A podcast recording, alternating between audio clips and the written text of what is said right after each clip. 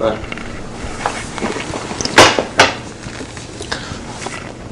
بعد از اینکه تمدید مناقصه اعلان شد یه روز دوباره چند روز بعدش آقای اردشیر زادی آمد که پاپا گفتش که اینو دو مرتبه تمدید بکنیم گفتم که من متاسفانه دوباره دیگه نمی‌تونم تمدید بکنم برای اینکه اعتبار سازمان برنامه از من میره چون پیشنهاد ساختمان صد با این وضعی که ما تعهد خواستیم از پیمانکارانی که پیشنهاد میدن که گارانتی باید بدن دو چه بکنن اینها هزینه سنگینی به اونها تحمیل میشه و بعد اینا مطالعاتی که باید بکنند و حساب بکنند و اینها خرج سنگینی بهشون تحمیل میشه. اینها اگر هی تکرار بکنیم این کار رو اینو سریو تلقی نمی‌کنن و اعتبار اعلانات ما از من میره. من موافق نیستم و بعد به پاپا هم بگو که من اینجا که نشستم به دو مطلب خیلی توجه دارم. در درجه اول حفظ حیثیت خودم هست که بایستی که من مراعات بکنم و در درجه دوم حیثیت شما رو من مسئولیت دارم که مراعات بکنم و مسلحت شما نمی‌دانم که این کار بشه. البته اردشیر خیلی ناراحت شد و دیدم قیافش تغییر کرد و اینها و رفت و بعد که رفت زاهدی وضعش با من به کلی عوض شد. یه مرتبه. البته من اهمیتی به این مطلب نمی‌دادم و کارمو می‌کردم اینها. یه روزی یک شخص هوچی بود به نام زلقدر که این رو آمد دم اتاق بنده و تقاضا کرد که کاری دارد اینها. گفتم بیا تو چون من بس بندی اتاقم نداشت هر کی کاری داشت می آمد مرا می‌دید. آمد تو شروع کرد به بدگویی و داد و فریاد و اینها. من دادم از اتاق بیرونش کردن و از سازمان برنامه اصلا دادم بیرونش کردن و رفت و اینها. شب به چیز گفتم به شب هیئت دولت داشتیم به زاهدی گفتم که امروز این مردک هوچی آمد اونجا و این جر جنجال رو راه انداخت اینها و این مسلحت نیست که در اداره دولت یه همچین وضعی پیش بیاد اینا دستور بدید که روی تنبیهش بکنن و بعدم یه صورتی باشد که این قبیل مسائل تکرار نشه. من دیدم توجهی نکرد به این مسئله که به او گفتم و سری تکون داد و گفت خیلی خوب و تمام شد رفت. و حس کردم که مثل این که از طرف خودش آمده اصلا. و او ترتیب داده که به من بیاد اینجور بساط رو توهین بکنه مثلا یا فلان. این بود که دیدم امکان همکاری من با زاهدی دیگر نیست با این صورت. آمدم صبح منزل مهندس راجی معاون من بود اون وقت. مهندس راجی رو خواستم و بهش گفتم که این استعفای من است ببر خودت بده به زاهدی و این که تو رو خواستم که استفا من ببری برای این بود که تو چون مدتی است الان معاون سازمان برنامه چون قبلا هم بود زمان زنگنه معاون بود و اگر کسی هم نداره خودتو متصدی کار بکنه که کار اونجا هم لطمه نخوره. و من متاسفانه نمی‌تونم دیگه همکاری بکنم در با زاهدی رفت و استفاده من داد به زاهدی و آقای پناهی چیز شد. مدیر عامل سازمان برنامه شد. بنده دیگه مدتی بیکار بودم. تا اینکه قرار شد انتخابات بشه. انتخابات که قرار شد بشود من به علت اینکه خانومم از گلپایگان بود و خودم در گلپایگان چندین مرتبه رفته بودم و آمده بودم و بعد با کمک دکتر عبدالله معظمی هم سدی براشون ساخته بودیم و اینها من اونجا رو خوب میشناختند و بعد فامیل معظمی اونجا خیلی ریشه داشت. و دکتر معظمی که وکیل قبل قبلا وکیل اونجا بود او هم که با وضع سیاسی که پیش آمده بود دیگه نمی‌تونست که انتخاب بشه و اینها مجموعا من فکر کردم که از گلپایگان وکیل مدرس بشم بعد اینکه اعلان انتخابات شروع شد و اینها من شروع به فعالیت کردم. زاهدی پیغامی فرستاد بر من. پیغام فرستاد که شما بهترین است که برید به سنا و مجلس برای شما کوچکه شما بهتر است که سابقه وزارت هم دارید و غیر اینها برید به سنا و اونجا منم موافقتم می‌کنم و فلان. پیغام دوستانه ای دادش اینها بهش پیغام دادم به این که من حرفی ندارم. ولی اینجا من به صورت طبیعی ممکنه که انتخاب بشم هیچ کمکی شما رو هم نمی‌خوام. و اینجا سوابقی که فامیلا من اینجا دارم و کارهایی که براشون کردم قبلا اینها برای من زمینه مساعد هست. و جای دیگرم من امکان این که انتخاب بشم نیست. و حالا اگر که مسلحت اینجور می‌دونید من حرفی ندارم. اما بدانید که من در سنا اگر قراشه برم دنبالش تا ته میرم دنبالش و منو وسط راه چیز نکنید که بخواید من اخفال بکنید. بعد سریح داد که نه نه همه جور مساعدت میشه و فلان ها. و بنده کنار آمدم و زفر از اونجا چیز شد وکیل شد از انتخاب شد از مدرس از کلپایگاه در مدرس مهندس زفر قباد زفر بله. عرض کنم بنده صبر کردم تا انتخابات سنا شروع بشه.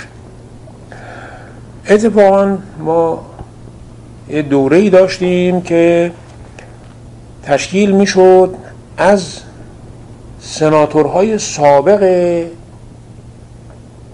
تهران که قریب ده دوازده نفرشون سناتور تهران بودن یه چند نفر هم سناتورهای جاهای دیگر بودن. و در این دوره من هر هفته یه جلسه داشتیم و اونها هم از لحاظ این که می‌دانستن من در کارخانجات و در راهن و مؤسسات دولتی تهران آشنا زیاد دارم که برای رأی خیلی می‌تونم کمک بکنم اونام خیلی خوشحال بودن که من باشون باشم. البته اونجا گفته بودم من که من خودم داوطلبم و همراه همه خواهم آمد. تا موقعی که انتخابات شروع شد معلوم نبود که چی قرار است بشه کی نشه اینها یعنی دولت نظری اظهار نکرده بود. و اون وقت انتخابات دو, دو مرحله ای بود. یعنی برای تهران که 15 نفر سناتور بایستی که انتخاب بشه 75 نفر مردم انتخاب می‌کردن اون 75 نفر وقت بین خودشون 15 نفر رو انتخاب می‌کردن که اونا دیگه سناتور می‌شدن. جزء 75 نفر من انتخاب شدم. و موقعی که آرا رو میخوندن افرادی که من در اون دستگاه داشتم که به من گزارش بدن وضع آرا رو می‌خونند و می‌نویسند اینها. هر شب به من گزارش می‌دادن که وزیر کشور که اون وقت جهانبانی بود سرتیب جهانبانی بود میاد اونجا دستور میده که آرای شریف امامی رو کم بکنید بزنید فلان از این حرفا. البته من اون وقت کاری دستم ساخته نبود که بتوانم به یه صورتی باش مبارزه بکنم یا تهدیدش بکنم که دخالت در کار انتخابات نکنه یا چه اونها این گذشت. ولی به هر صورت چون من رأی زیاد داشتم من در 75 تا انتخاب شدم. بعد که 75 تا انتخاب شد چند تا رای بهتون بالاخره نوشتن؟ یادتون من یادم نیست یادم نیست. ولی به نظرم یکی از چیزاشو اینجا داشته باشم. سند اون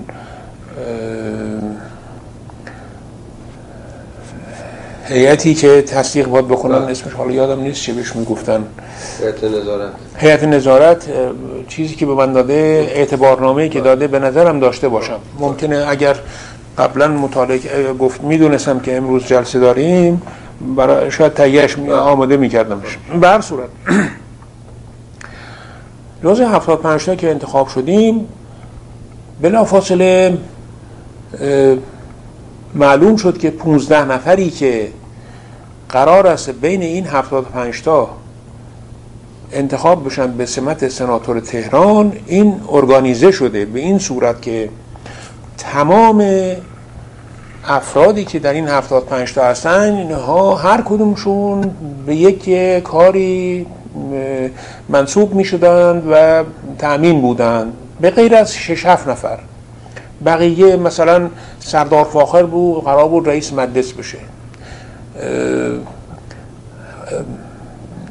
آقای حاج ظلم بود قرار بود نایب رئیس مجلس بشه. یه 15 تا بودن که قرار بود سناتور تهران بشن. یه عده زیادی قرار بود استاندار بشن و کارهای مختلف از این قبیل داشته باشن و اون 15 نفر تمام در اون دوره ما بودن. به من گفتن که متاسفانه شما جز 15 تا نیستید و این انتخابات هم طوری ترتیب داده شده که هر کسی رأی میده بایستی که با نشون رأی بده. به این معنا که مثلا اگر که دکتر اقبال رأی بخواد بده باید بنویسه دکتر اقبال اول بعد امام جمعه بعد نمی‌دونم نیکپور بعد کی کی کی همجور بیاد پایین و هر کدوم رو به این صورت چک می‌کنن که اگر درست اونجوری که قرار رأی ندن اون وقت به کاری که قراره منصوب نمیشه. من دیدم که خب سر ما به کلی بی کلاه هست و دیگه با همه دوندگی هایی که کردیم برای انتخابات که خوب یادم است که امینی اون وقت خود او هم چیز بود داوطلب سنا بود ولی او رأی نیاورد. ولی گفته بود به اینکه عجیبه من هر کجا که رفتم قبل از من شریف مامی و عبدو این دوتا قبلا رفته بودن نطقاشون هم کرده بودن کاراشون تمام شده بود. و من وقتی می‌رسیدم اونا که همه کارا جلسه دید داشت به هم می‌خورد. اون وقت من دیر می‌رسیدم همیشه. که هم چیزی گفته بود اونجا. عبدو هم جز کسانی بود که دکتر جلال عبدو. جلال, جلال عبدو. ارز کنم فرماندار تهران طبق قرار معمول دعوت 75 نفر رو کرد در فرمانداری تهران. که بیان 15 تا را رأی بدن. قبل از این کار بنده بررسی کردم که چند نفری بودن که اینها سرشون بیکلاه بود مثل من.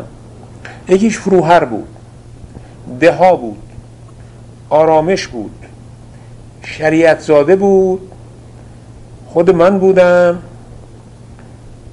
حسین خاجنوری بود. این شیشتا یادم است که شیش نفر. اینها جز هفتاد پنجتا بودن ولی هیچ سمتی وضعی چیزی برای اونها در نظر گرفته نشده بود. من در شیشتا رو دعوت کردم منزل بود. و بهشون گفتم که آیون جریان انتخابات سنا اینجوریست این طوری ارگانیزه شده است که هر کدوم از اینها باید اینجور رأی بدن. ما جز 15 تا نیستیم و اونای دیگه همه وضعشون روشنه که چه جور رأی بدن اینها و مسلما ما نمیشیم. باشه این توافق یا این تصمیم در چه مرجعی چه جوری؟ اونو دولت می‌کرد. خود دولت. زاهدی. زاهدی البته ممکنه با علازت هم در میون میذاش که کیا باشن کیا نباشن فلان ها. اونو دیگه درست نمی‌دونم من. ولی در هر حال به این صورت بود که 15 تا معلوم بود که کیا هستند و تمام بود کار. ما شیشتا قرار شد که خودمون به خودمون رأی بدیم. و به دوستانی که داریم از اون 15 تا هر کدوم میل داریم رأی میدیم هر کدوم نه که رأی نمیدیم. ولی به این شیشتا خودمون شیشتا به هم حتما رأی میدیم. بعد از اینکه روز انتخابات در مرحله دوم معلوم شد و رفتیم عصری بود فرماندار تهران قیایی بود اون وقت. ما رو دعوت کرد در فرمانداری و رفتیم اونجا و گفت که 75 نفر قرار است که 15 نفر انتخاب بکنند اینها که همه می‌دونستند و حاضر غایب هم شد که ببینن کی هست کی نیست. تقریبا همه بودن منهای یکی دو نفر نیامده بودن. من جمله وارسته نیامده بود مثلا. وارسته نمی‌دونم چه شده بود که اونم مورد پسند نبود و مثل ما سرش بیکلاه بود. اونم قرار کرده بود نیامده بود اصلا. که وقتی قرار نیست اصلا آزادم نیست رای بیا چه کار بکنه. موقعی که شروع کردن به رأی گرفتن آه اونجا من و حاج ظلم مالک و سردار فاخر به سمت ناظر در انتخابات اونجا انتخاب شدیم. بین خود 75 تا من خودم جز نوزار شدم. وقتی که رأی گرفتن 14 تا از اون 15 تا رأی آوردن اکثریت آوردن. دکتر سجادی افتاد رأی نیاورد. علتش هم بند جیمی ها بود. عده زیادی بند جیمی در این 75 تا بودن. اینا هیچ کدوم به دکتر سجادی رأی ندادن. و به این ترتیب دکتر سجادی به نظرم 39 تا رأی بیشتر نیاورد. بند جیم مربوط به اون لایحه‌ای که داره مصدق مصدق نه. قبل چیز مصدق نبود. یک لایحه‌ای گذشت از مجلس. اینو من گفتم مثل اینکه نگفتم قبلا. بله بله. بله. بله. خلاصه دکتر سجادی 39 رأی آورد. من هم 19 تا رأی آوردم. برای اینکه هم شیشتایی که قرار با هم گذاشته بودیم به من رأی دادن و بعد هم من هر 75 تا رو قبلا رفته بودم دیده بودم. همه رو یکی یکی رفتم دیدم و باشون صحبت کردم و اینها. و بعضی ها می‌گفتن که سریح که ما متاسفیم که نمی‌توانیم به شما رأی بدیم. بعضی هاشون می‌گفتن که ما رأی میدیم ولی جایی گفته نشه. بعضی ها می‌گفتن که اگر بشه به شما رأی میدیم. اینجوری خب یه کسانی بودن مثلا سردار اسد بود اونجا یا امیر اسد امیر, امیر اسد بود که با فامیل خانوم من نسبتی داشتن اینها و به اون مناسبت به من خیلی محبت داشت و اینها. مثلا او رأی داده بود به من محرمانه. یا یکی بود که با پدرم خیلی صمیمی بودند و دوست بودند اینها. شازده از چیزهای نزدیکان جهانبانی ها بود.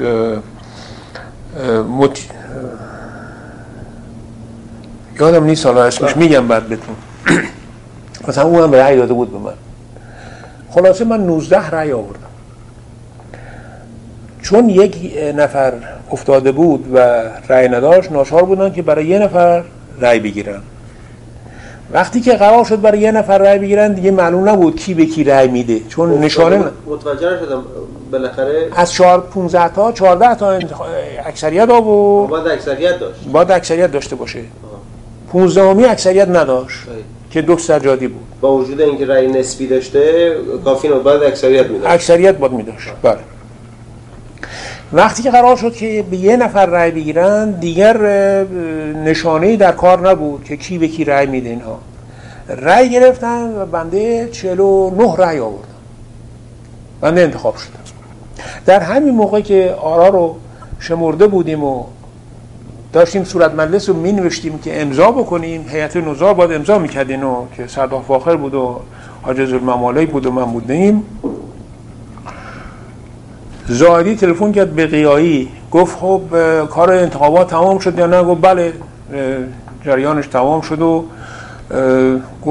گزارش داد که اول که رأی گرفتیم 14 نفر اکثریت آوردند و انتخاب شدن دکتر سجادی افتاد. و ناچار شدیم برای یه نفر دو مرتبه رأی بگیریم و اون یه نفر شریف امامی دارم که اوقاتش در شده گوشی رو زده بود زمین و خیلی ناراحت شده بود. به این صورت بنده سناتور تهران شدم. برخلاف نظر دولت. و با سابقی هم که با زاهدی از جریان کار سازمان برنامه و اینها پیدا کرده بودم خب معلوم بود که من جز موافقین دولت نمی‌تونم باشم. و وقتی که آمدیم در سنا و تشریفات اولیه سنا مسئله تحلیف و غیره اینها تأیید اعتبارنامه ها و یعنی تصویب اعتبارنامه ها و اینها تمام شد. دیگه سناتور مطمئن شدیم. و وقت دیگه یواش یواش از ما مخالفت ها شروع شد. موقعی که زاهدی آمد هیئت دولت رو معرفی بکنه به مرحوم سرتیب جهانبانی که رسید تا گفت وزیر کشور سرتیب جهانبانی من نعره زدم گفتم که به به به به بسیار بسیار مبارک است. همه تعجب کردن که این جوانگی که تازه آمده این کیه چی این حرفا چیه؟ فلان ها چون زاهدی به صورتی که آمده بود می‌دونید خیلی مقتدر آمده بود و اینها رو هم خب همه رو گردنشون حق داشت از اینکه ترتیب داده بود که سناتور شده بودند اینها. یک دست همه بهش رأی می‌دادن. اون وقت یه نفر اون وسط یه مرتبه ناجور پیدا شده بود خیلی اسباب تعجبشون بود. به هر صورت در خلال اینکه برنامه مطرح شد که من قصد داشتم بر علیه وزیر کشور مخصوصا اعلام جرم بکنم و چه بکنم فلان از این حرفا حادثه براش پیش آمد در راه کرمانشاه به تهران که می اومد بیچاره فوت کرد و من دیدم دیگه حالا سی معنی نداره که بر علیه او چیزی بگویم. اینها دیگه منصرف شدم و فقط یه مخالفت مختصری در برنامه دولت کردم و ولی تنها رأی کبودی بود که به ظاهری داده شد در برنامهش هم مجلس هم سنا یک دست بهش رأی داده بودن منهای بنده. در طول جریان البته دوستان مشترک ما خیلی داشتیم که هم با زاهدی نزدیک بودن با من نزدیک بودن و می آمدن که شما با همین همه دوست بودید سابقه دارید فلان ها چرا مخالفت می‌کنید اینا؟ گفتم من دشمنی با او هم ندارم الان. مسئله اصولی است. من نسبت به زاهدی موافق نیستم که او نخست وزیر باشه چون او رو صالح نمی‌دونم. ولی شخصش رو من باش دشمنی ندارم و در تمام مدتی هم که من سناتور بودم از اول تا آخر وقتی که او بود من مرتب بهش رأی کبود دادم. و حال اینکه خیلی ها بودن که اول موافق بودن بعد مخالف شدن بعد دوباره موافق شدن یا اونها مخالف موندن اینها تغییر کردن. ولی بنده از روزی که آمد بهش رأی کبود دادم تا وقتی که رفت و هیچ وقت تغییر نظر ندادم. البته در تمام مدت هم هیچ وقت بهش توهینی چیزی بنده نکردم. یعنی از اون کارهایی که مرسوم بود در مجلس مخالفین دولت می‌کردن که می آمدن و یعنی گاهی اوقات حتی به فحاشی و اینها می‌کشید. اینها نه خیلی معدب و معقول. من اما موقع رأی رأی کبود میدم بسا و در جریان کار هم مثل اینکه اینجا قبلا ذکر کرده بودم به اینکه من در مجلس سنا در کمیسیون شماره سوم که اون وقت کارهای وزارت کشاورزی و کار و صنایع و تجارت رو داشت. از همه کمیسیون ها فعالتر بود کارش زیادتر بود چون چند وزارتخانه بهش مربوط می‌شد. من مخبر بودم. مکرر می‌شد که لایحه دولت مطرح می‌شد. در مجلس من خودم از گزارش کمیسیون دفاع می‌کردم ولی موقع رأی که می‌شد رأی کبود می‌دادم و همه می‌گفتن آقا تو خودت آمدی و دفاع کردی از لایحه. دیگه چرا رأی کبود میدی؟ گفتم اون دفاع من برای این بود که من مخبر کمیسیونم باید از خبر کمیسیون دفاع بکنم و این رأی کبود رأی شخص من است به دولت که بهش اعتماد ندارم. اینا با هم مخلوط نمیشه کرد. و به این ترتیب بود تا دوره تمام دوره سنا بنده با زاهدی رأی مخالف می‌دادم. و حال اینکه ظاهرا هم هیچ وقت زاهدی نسبت به من اظهار ناراحتی یا اینکه چیز بکنم نبود در کار. دوستیمون به اصطلاح سر جاش بود. کار مدرس هم علاهده سر جاش بود. تا وقتی که بنده در سه سال چیزم که تمام شد اون وقت مرسوم بود که نصف سنا می اومد بیرون برای نصف سنا انتخاب می شدن و نصف دیگهش میموند همیشه. یعنی سنا هیچ وقت تعطیل نمی‌شد با این صورت. قرعه میکشیدن سی نفر از شست نفر بیرون می آمد خارج می شد اتفاقا قرعه کشیدن و بنده از چیز آمدم بیرون. من چون کاری نداشتم و قره واقعا قره بود دیگه. قره بود. نه قره واقعی بود. اونجا کارش نمی‌تونن بکنن که مثلا یکی در بیاد یکی در نیاد نبود نه نه نه. هیچ قره صحیح بود و آیه معید ثابته یادم است که منشی سنا بود و دوست خیلی نزدیک خود من بود. اسم تر گفت شریف امامی بود چی معلوم شد که ما در آمدیم من بلا فاصله به خانم گفتم که من مدت هاست که هیچ وقت مرخصی نرفتم و مسافرتی هم نرفتیم و فلان ها و خوب است که بریم الان یه مسافرتی. بررسی کردیم و گفتیم بریم به لبنان.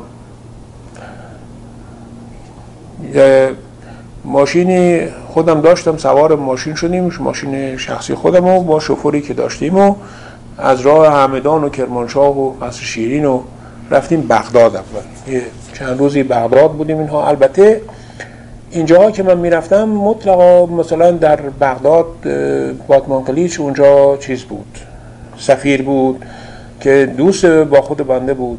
سبح بود باتمان قلیچ من خودم رو به او چه خبر ندادم که برم سری بهش بزنم اینها. برای اینکه این جریانم یادم رفت بگویم این بود که وقتی من از چیز در آمدم از قرعه در آمدم علم اون وقت وزیر کشور بود. علم به من تلفن کرد که شما قرار است که شهردار تهران بشید. گفتم من بسیار متاسفم که نمی‌تونم شهردار تهران بشم. از این کار شهرداری تهران اصلا بدم میومد چون یه جای به هم ریخته به هم پاشیده در هم بر همی بود که امید اصلاحی هم با وضع اون روز بنده درش نمی‌دیدم. این بود که زیاد علاقه نداشتم که اونجا برم. کاری نمی‌تونستم بکنم خلاصه. چند روز بعد از اینکه این تلفن رو کرد علم به من اعلی حضرت تشریف میبردن به مکه. و در فرودگاه مهرآباد اون وقت محل مشایعت و استقبال و اینها هیچ ساخته نشده بود.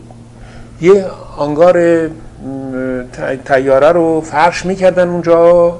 و کسانی که باعثی که برای مشایعت آمده بودن اونجا میستن فرش می‌کردن اونجا میستدن در از اونجا میومدن دو سوار تیاره می‌شدن می‌رفتن این پاویون دولت و پاویون سلطنتی و غیر اینها اینا همه بعد ساخته شد. اونجایی که تیاره ها رو تعمیر می‌کنن اونجا در واقع تشریفات چیز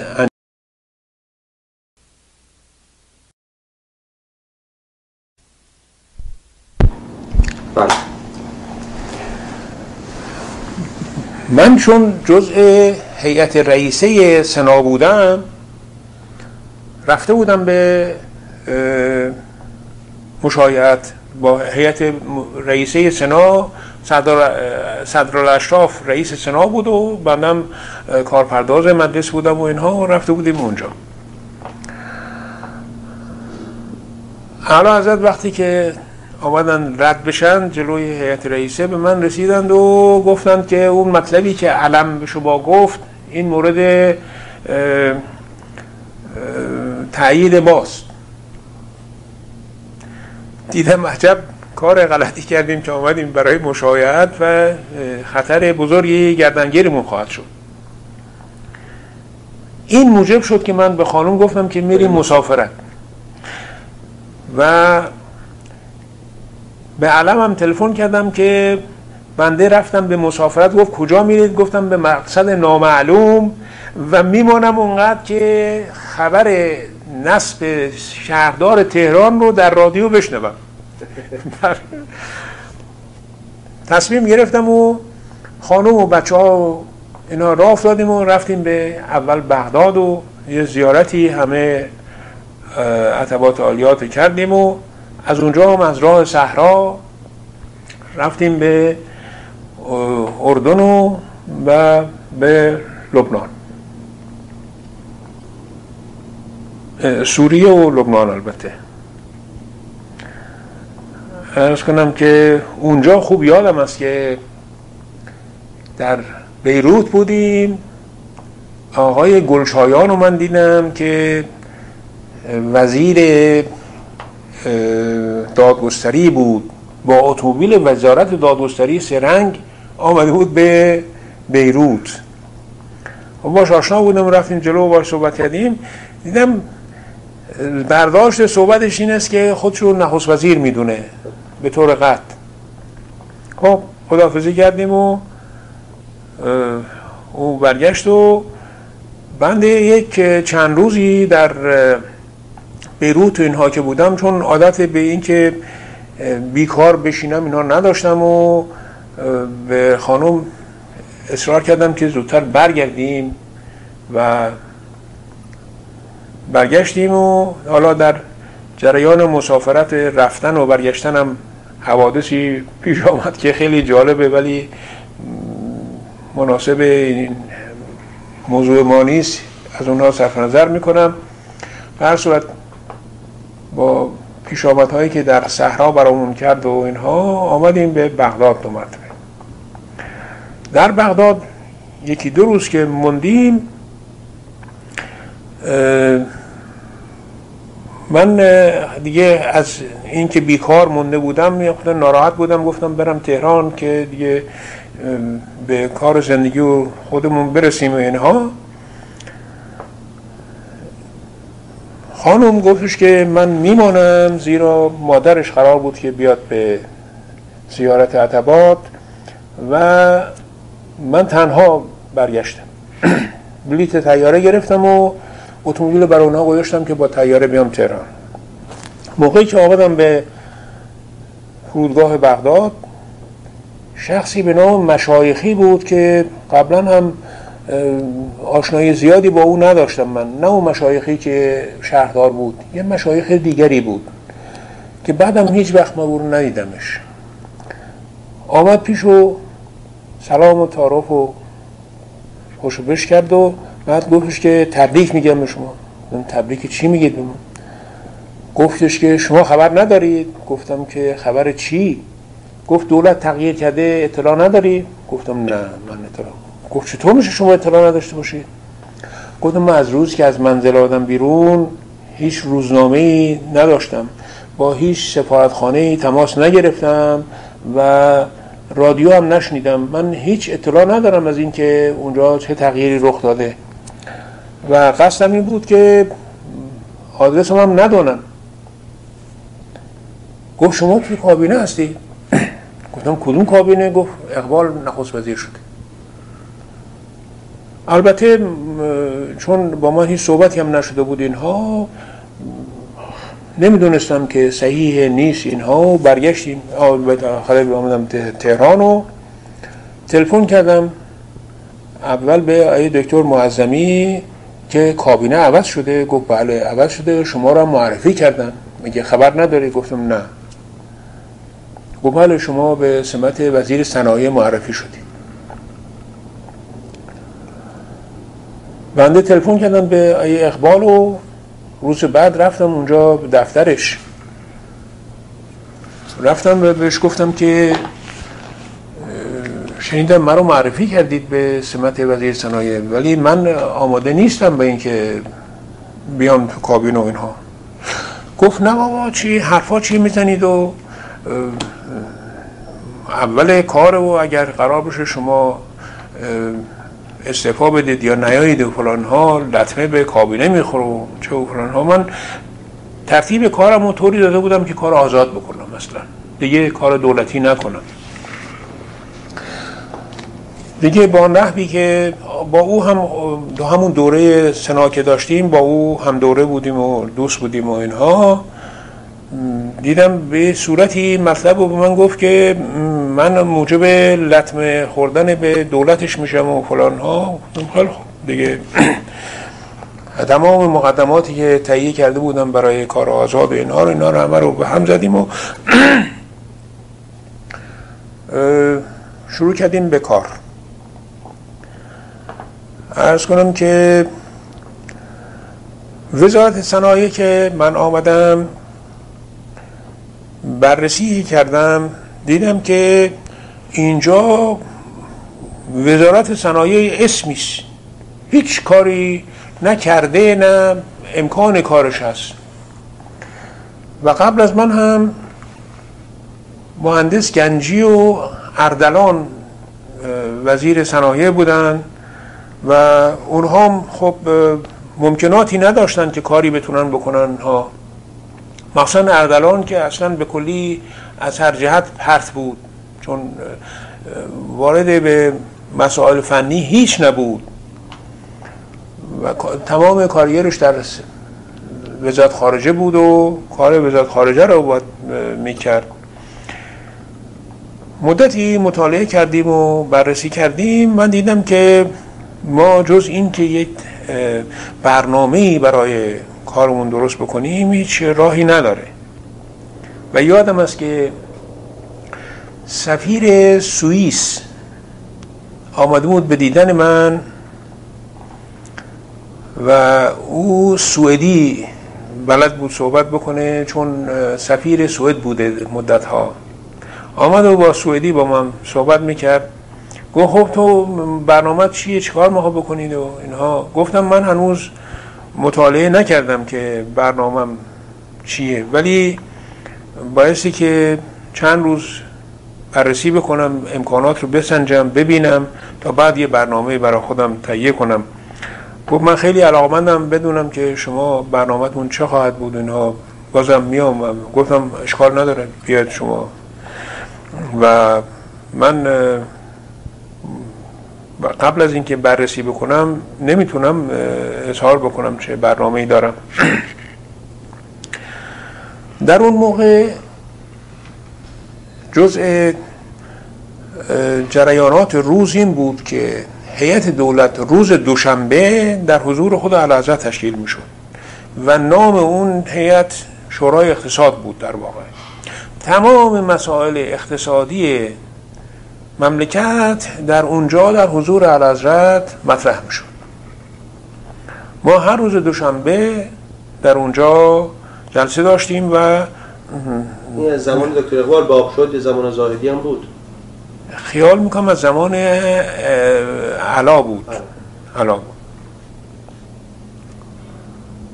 دقیق نمی‌دونم ولی قطعا از زمان علا بودش. زمان علا حتما بود ولی قبلا بود نمی‌دانم. مدتی که من در رئیس سازمان برنامه بودم حضور علازت تشکیل نمی‌شد. جلسه نبودش. همون فقط در هیئت دولت خودمون بود.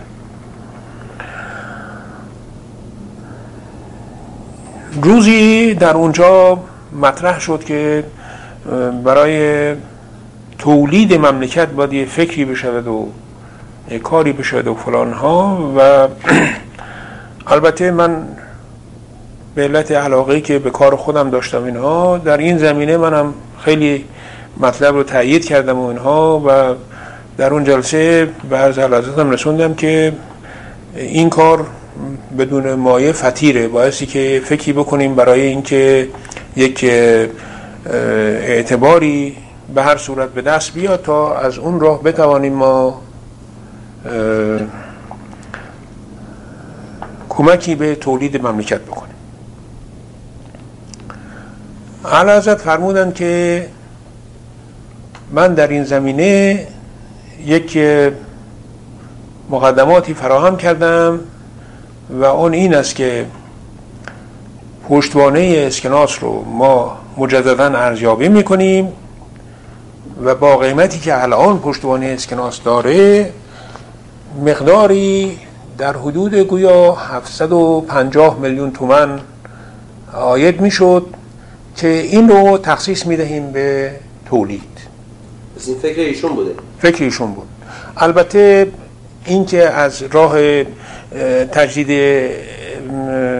ارزیابی این پول به دست میاد اینها رو خود ایشون در هیئت گفتن. و قرار شد که بنده و تجدد و ناصر و نیساری. چهار نفری بنشینیم یه طرحی تهیه بکنیم برای طرح قانونی برای تجدید نظر در ارزیابی پشتوانه اسکناس و مطالب مربوط به او. بدون دخالت سازمان برنامه. سازمان برنامه البته اون وقت آقای ابتهاج رئیسش بود که در حدود دولت یا بیشتر قدرت داشت. بله. و علازت هم فوق العاده ازش حمایت می‌کردن. حالا دلیلش چه بود اینا رو دیگه نمی‌دونم ولی خیلی مقتدر کارشو می‌کرد. در اون موقع رقابت شدیدی بین آیه ابتهاج من بود. ابتهاج می‌خواست که کارهای صنایع مملکت اون چه هست تمام در سازمان برنامه متمرکز باشه. و من چون وزیر صنایع بودم نظرم این بود که وزارت صنایع یا ببندید یا اگر هست که باید کار صنایع دست او باشه. و همین تز بنده موجب شد که دستور داده شد که کارخانجات دولت بیاد به وزارت صنایع. بعد این لایحه که مطرح شد بنده فکر کردم که ما از این نمد کلاهی باید داشته باشیم. یعنی از برای وزارت صنایع من بایستی که فکری از این راه بکنم. طرح قانونی رو نوشتیم به صورتی بود که این پول فقط بایستی که صرف افزایش تولید بشه.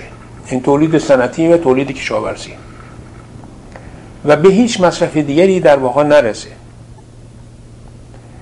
سازمان برنامه ابتهاج از این لحاظ خوشبخت بود که این مطلب که در متن قانون هست این به اونجا می‌رسه که همه پول رو بدن به سازمان برنامه.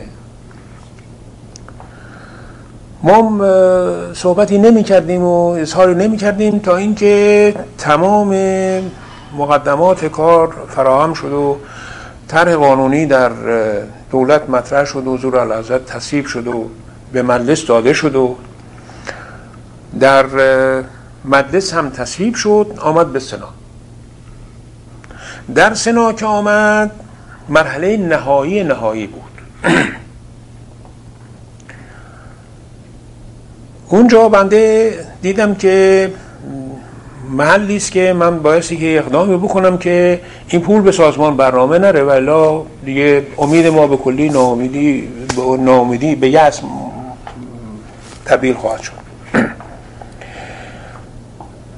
قبلا با دکتر اقبال صحبت کردم اینها گفت خب چیکار بکنیم اینها؟ گفتم من ترتیبش میدم که یه نفر از سناتورها سوال بکنه در سنا که آیا این پول به سازمان برنامه داده میشه یا به وزارت صنایع و کشاورزی برای اینکه تولید صنایع و کشاورزی رو تولیدش بالا ببرن؟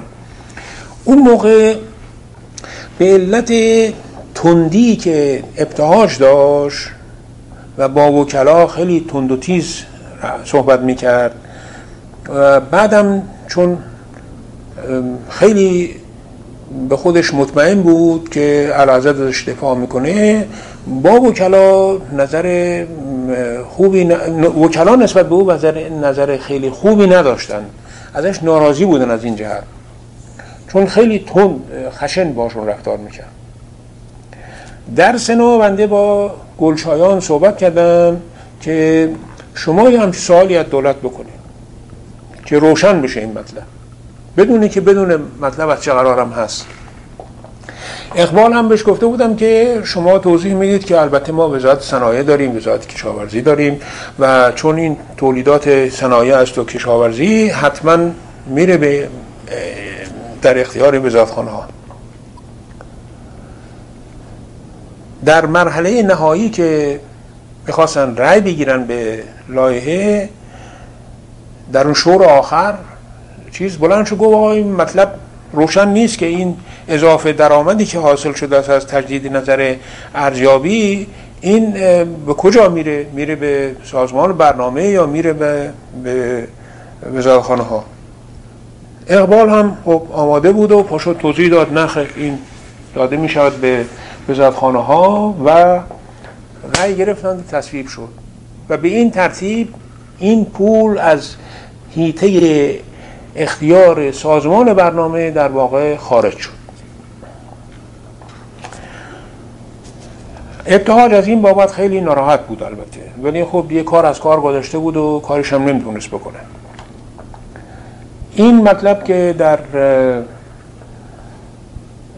شورای اقتصاد مطرح شد اونجا من خودم پیشنهاد کردم به این که ما خوب است یک آینامه بنویسیم و از این اعتبارات به صورت صحیح استفاده بکنیم.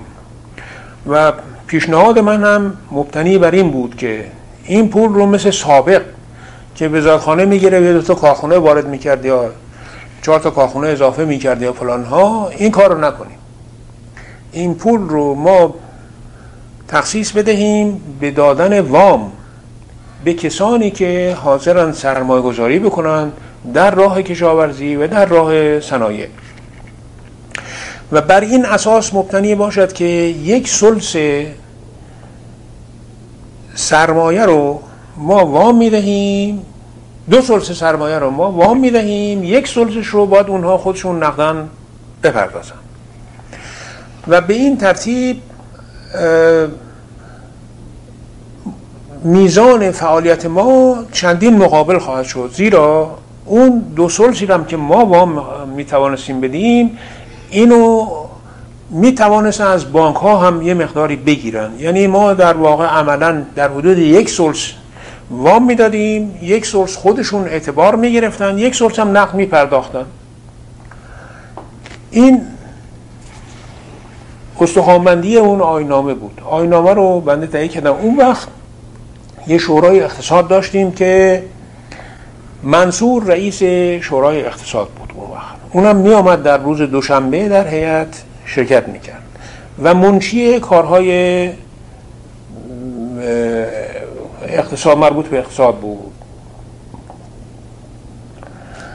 آینامه رو بنده نوشتم و آینامه اجراییشو برای بانک ملی و به بانک ملی هم حتی فرستادم موافقت بانک ملی رو هم گرفتم و تمام کارهامون کردیم. وزارت چیز کشاورزی اون وقت آیه اخوی بود سطیب اخوی. او نمی‌دونم به چه علت هی طولش داد. بنده آینامه رو نوشتم به تصویب رسوندم و از تمام مراحلم گذروندم شورای اقتصاد و بانک ملی غیره فلان ها همه تصویب کردن و شروع کردیم به دادن وام و اعلان کردیم و گفتیم هر کسی طرحی داره باید بده ما بررسی می‌کنیم تصویب اگر شد از این مراحل گذشت هر طرحی هم باعثی که هم در شورای اقتصاد هم در خود وزارت صنایع در درجه اول تصویب بشه تا بعد وقت به جریان بیفته. ما شروع کردیم به اینکه کارخانجات مختلف تقاضا بفرستند و اینها و در درجه اول هم اون وقت ما احتیاجاتمون در نساجی و قند بیش از همه بود. مقدار زیادی واردات قند و واردات نساجی داشتیم. برای تشویق سرمایه گذاران صنایع این دو صنعت رو که احتیاج زیادی بهش داشتیم شرط بسیار سهلی هم فراهم کرده بودیم که چهار درصد بیشتر سود به وامی که داده می‌شد برای قند و به نساجی بیشتر ازشون گرفته نمی‌شد. و این خب یک فاور فوق العاده زیادی بود. حجوم آوردن عده زیادی سرمایه گذار رو شروع کردن به اینکه تقاضای طرح بدن و تقاضا وام بکنند و چه اینها.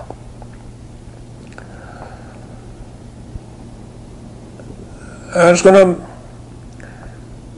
تقاضا که می آمد در وزارت صنایع اون چه مربوط به صنایع بود قسمت صنایع اون چه مربوط به معادن بود قسمت معدن اینها رسیدگی می‌کردن نقاط ضعفی داشت اینا رو معلوم می‌کردن رفت می‌کردن طرح و جر و تعدیل می‌کردن.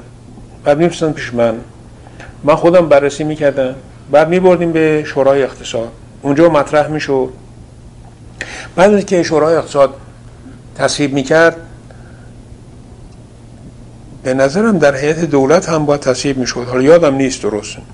هر حال مرحله نهاییش تصویب شورای اقتصاد بود تصویب می‌شد. اون وقت ما می نوشتیم به بانک به بانک ملی اون وقت. بانک صنعتی نبود هنوز. بانک ملی که اینقدر وام به این طرح این چیز بده اون یک آینامه برای بانک ملی بود که بانک ملی بایستی که به اتفاق ناظر وزارت صنایع هر طرحی رو وامی می‌دهد نظارت هم بکنه. یعنی پول دست کسی داده نمی‌شد اول. باید شروع بکنه به ساختمان کارخانه سفارش ماشینالاتش و غیر غیر اینا که همونطور که در طرح پیش بینی شده بود اون وقت مرحله به مرحله که باید پرداخت بکنه روی کار انجام شده یا سفارش داده شده پول می‌داد به چیز. این بود که سوخت و سوزی ما در این کار نداشتیم هیچ. و یکی دو تا مورد بود که اینها با معمور بانک ملی ساخته بودند و وام هایی گرفته بودند که ازش حسن استفاده نشده بود. مثلا کارخانجاتی که خریده بودن کارخانه نو نبودش. ارزانتر از اون چی که صورت داده بودن خریده بودن. از این کارها اینجوری یکی دو سال داشتیم. توش که ولی بقیه تمامش وام های صحیحی بود که همش انجام شد و دویست خورده ای طرح من یادم است که ما عمل کردیم. موازات این طرح هم یه طرح دیگری درست کردیم یه مبلغ مختصری تخصیص دادیم به وام های کوچک که بین گویا ده هزار تا 20 هزار تومن بود. برای مثلا کسی بخواد نجاری درست کنه یا آهنگری یا تراشکاری یا کارخانجات کوچکی فلانی بخوان درست کنه مخصوصا برای ولایات. مثلا یادم است که ما رفته بودیم به زاهدان اونجا یه نجاری که دیگه در یا پنجره بسازه نبود. یا یه پیچ مهره کوچکی اگر مال تراکتوری ماشینی اتومبیلی چیزی لازم بود کسی به تراش اینها کسی نبود. اونجا مثلا یه چرخ تراش در زاهدان نبود. اینا رو ما تشویق می‌کردیم می‌رفتن اونجا و هزار و خورده طرح کوچک ما چیز کرده بودیم.